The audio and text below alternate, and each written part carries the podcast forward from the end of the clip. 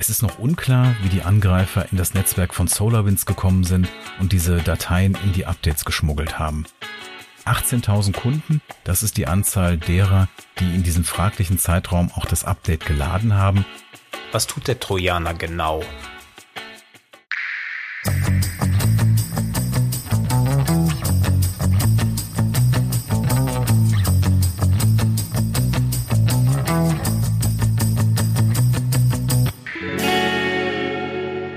Herzlich willkommen zu einer Sonderfolge von Code Cyber, dem Cybersecurity Podcast von PwC Deutschland.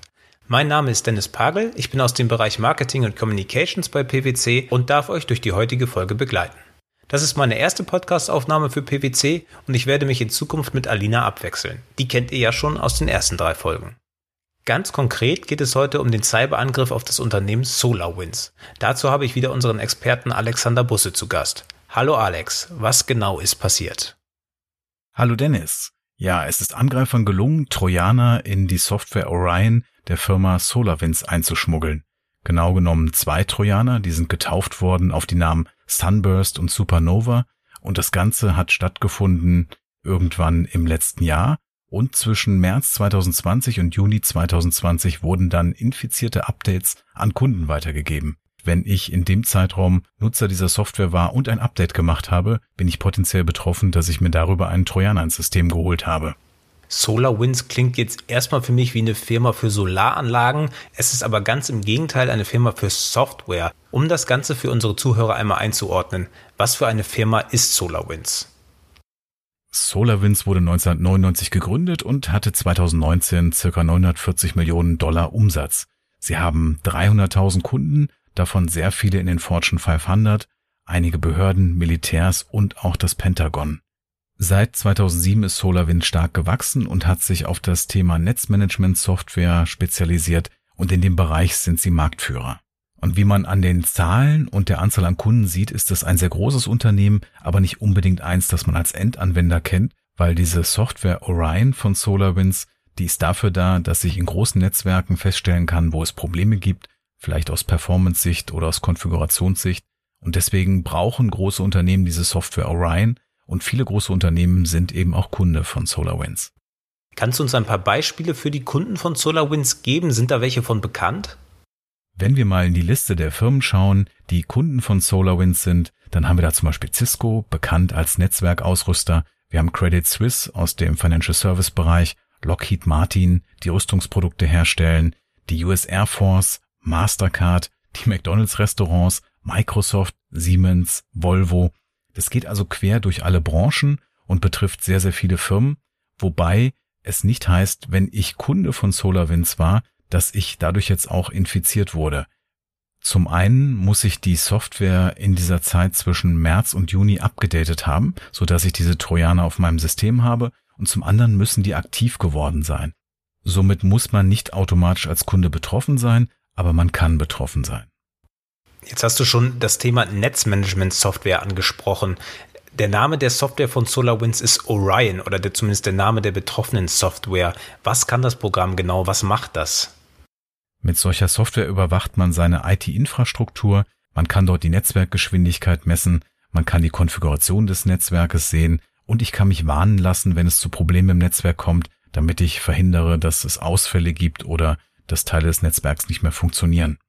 Und SolarWind ist damit ein wichtiger Technologielieferant von Behörden und Unternehmen und 18.000 Kunden, das ist die Anzahl derer, die in diesem fraglichen Zeitraum auch das Update geladen haben und die möglicherweise über dieses Update einen Trojaner erhalten haben. Also die Hacker haben hier ganz direkt sogar in einer Sicherheitssoftware angegriffen. Wie konnte sowas passieren? Es ist noch unklar, wie die Angreifer in das Netzwerk von SolarWinds gekommen sind und diese Dateien in die Updates geschmuggelt haben. SolarWinds legt großen Wert darauf zu sagen, dass nicht etwa der Source Code der Software Orion verändert wurde, sondern dass in dem Schritt, wenn die Update-Pakete für die Kunden geschnürt werden, diese Trojaner eingeschmuggelt wurden. Das kann zum einen dadurch kommen, dass der Server, auf dem diese Updates gepackt werden, von außen wegen einem schwachen Passwort zugreifbar war wir haben erfahren, dass der Server von außen mit dem Passwort SolarWinds 123 geschützt war oder eben auch nicht geschützt war. Das heißt, das hätte ein Einfallstor für Hacker sein können. Es ist auch möglich, dass es ganz andere Gründe hatte, warum diese Dateien dorthin kamen. Wichtig ist aber, dass in diesem Bildprozess, wo das Update geschnürt wird, diese fremden Trojaner-Dateien mit zum Kunden geschickt wurden. Dadurch wurden die Dateien auch ordnungsgemäß signiert. Das heißt, ich als Unternehmen hatte keine Chance zu erkennen, dass das veränderte Pakete waren. Und das nennt sich dann ein Supply Chain Angriff auf die Lieferkette von SolarWinds für deren Orion-Plattform. Was denkst du, wer ist in der Lage, so einen Supply Chain Angriff überhaupt auszuführen? Was sind das für Gruppen oder auch Einzelpersonen? In der Presseerklärung von SolarWinds zu dem Vorfall geben sie an, dass nach Informationen der Behörden wahrscheinlich ein Angriff durch einen Nation State erfolgt ist. Und der amerikanische Außenminister gibt hier auch als Angreifer die Gruppe Cozy Bear an. Das ist die Gruppe APT-29. Die wird dem russischen Geheimdienst zugeordnet und nach Ansicht der Amerikaner ist das damit ein Angriff des russischen Geheimdiensts. Wenn ich das jetzt richtig raushöre, ist es aber doch eine reine Spekulation. Was, glaube ich, keine Spekulation ist und wo man sehr genau schon sagen kann, was passiert, ist die Frage, was tut der Trojaner genau?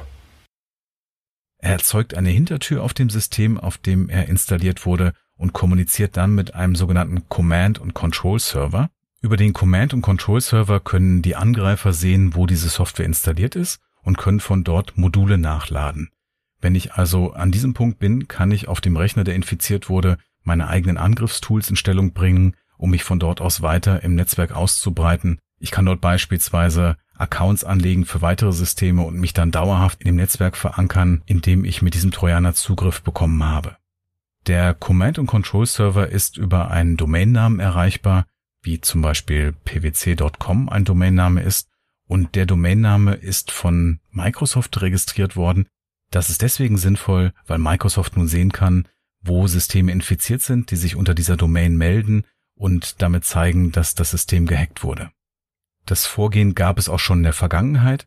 Wenn also eine große Anzahl von Rechnern von einer Malware übernommen wurde, wurde hier ähnlich gehandelt und dieser Command- und Control-Server wurde ebenfalls bei Microsoft registriert, damit sichtbar wurde, welche Systeme infiziert sind und die User informiert werden konnten und es aus der Ferne auch gelöscht werden kann. Weiterhin kann über so einen Command- und Control-Server auch ein Kill-Switch betätigt werden. Das bedeutet, wenn ich verstehe, wie die Software dahinter arbeitet und was sie fragt, kann ich von dem Command- und Control-Server auch das Signal senden, dass der Trojaner sich deinstallieren soll und keinen weiteren Schaden anrichtet. Also auch aus dieser Sicht sinnvoll, diese Control-Domain zu einem Anbieter wie Microsoft zu leiten. Das heißt, hier wurden schon erste Gegenmaßnahmen eingeleitet, das Netzwerk ist praktisch zusammengerückt und man versucht gemeinsam das Problem zu lösen. Was kann ich denn jetzt genau tun, wenn ich als Kunde von SolarWinds durch den Einsatz der Software Orion betroffen bin?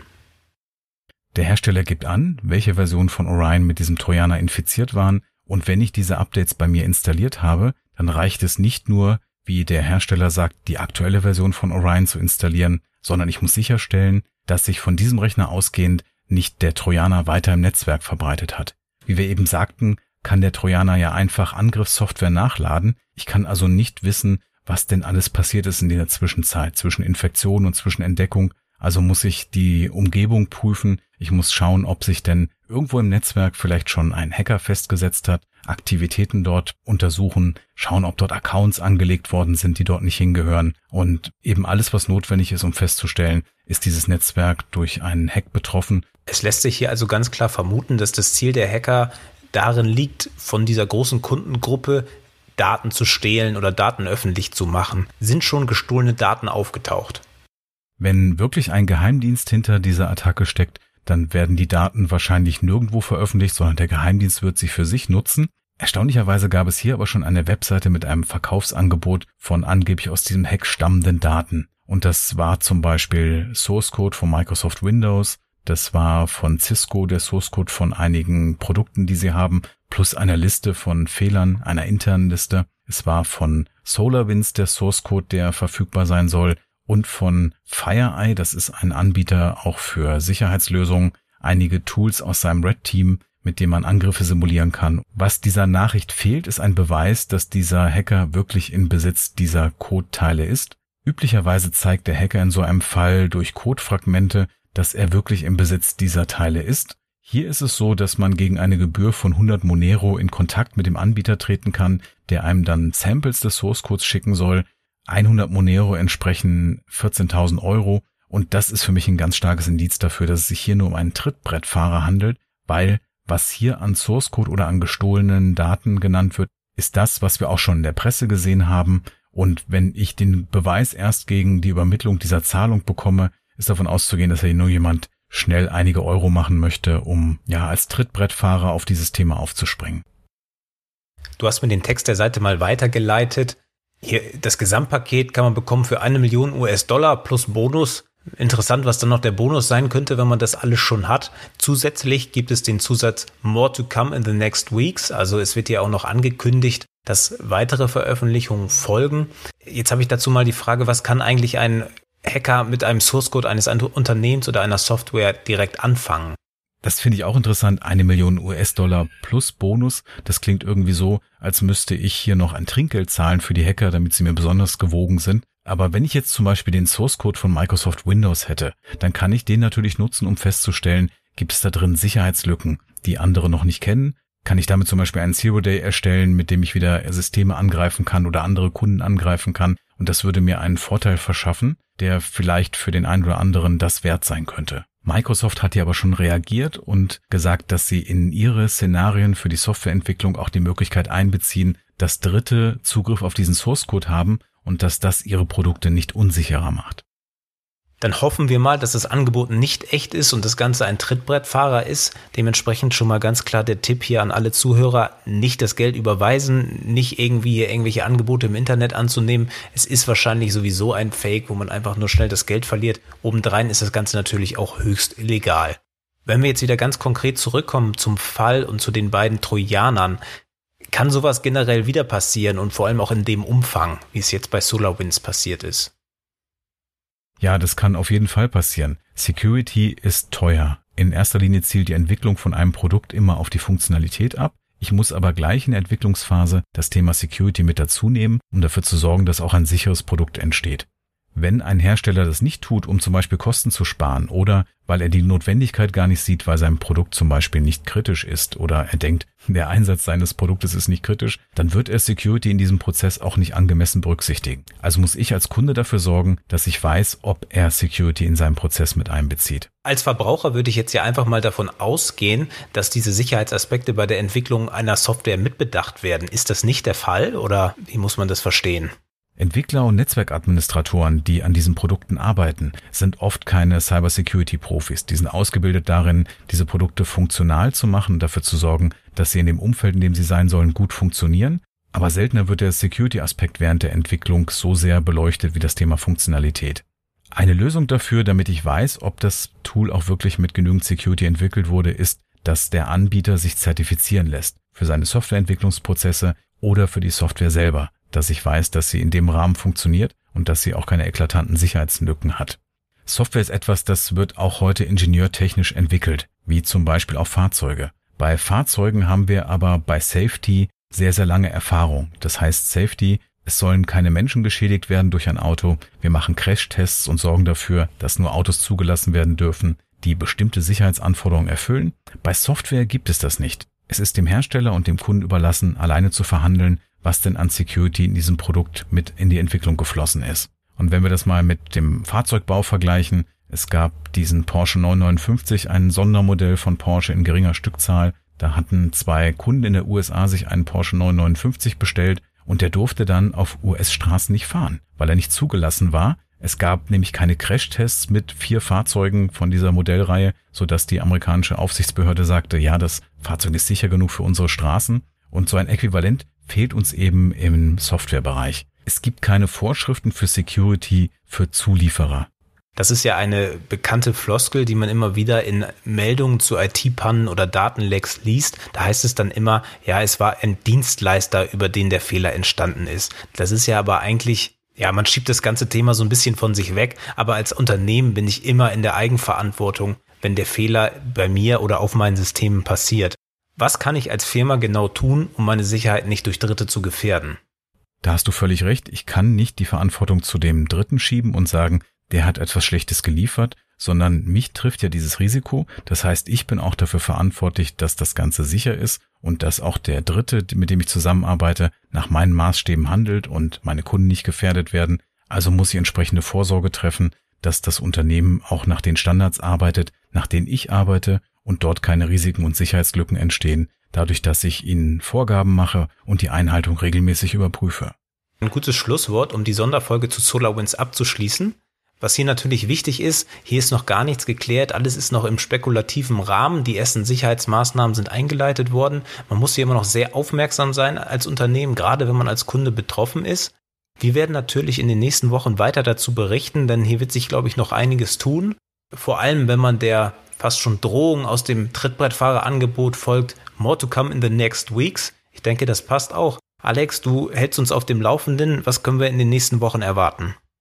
Wir werden schauen, wie sich das Thema entwickelt, ob die Verkäufer wirklich echt sind, ob noch irgendwo Daten auftauchen und welche Firmen vielleicht betroffen sind. Und wenn wir genug Informationen haben, machen wir nochmal einen Podcast für das Thema. Das klingt gut. Tschüss. Dankeschön, Dennis. Tschüss.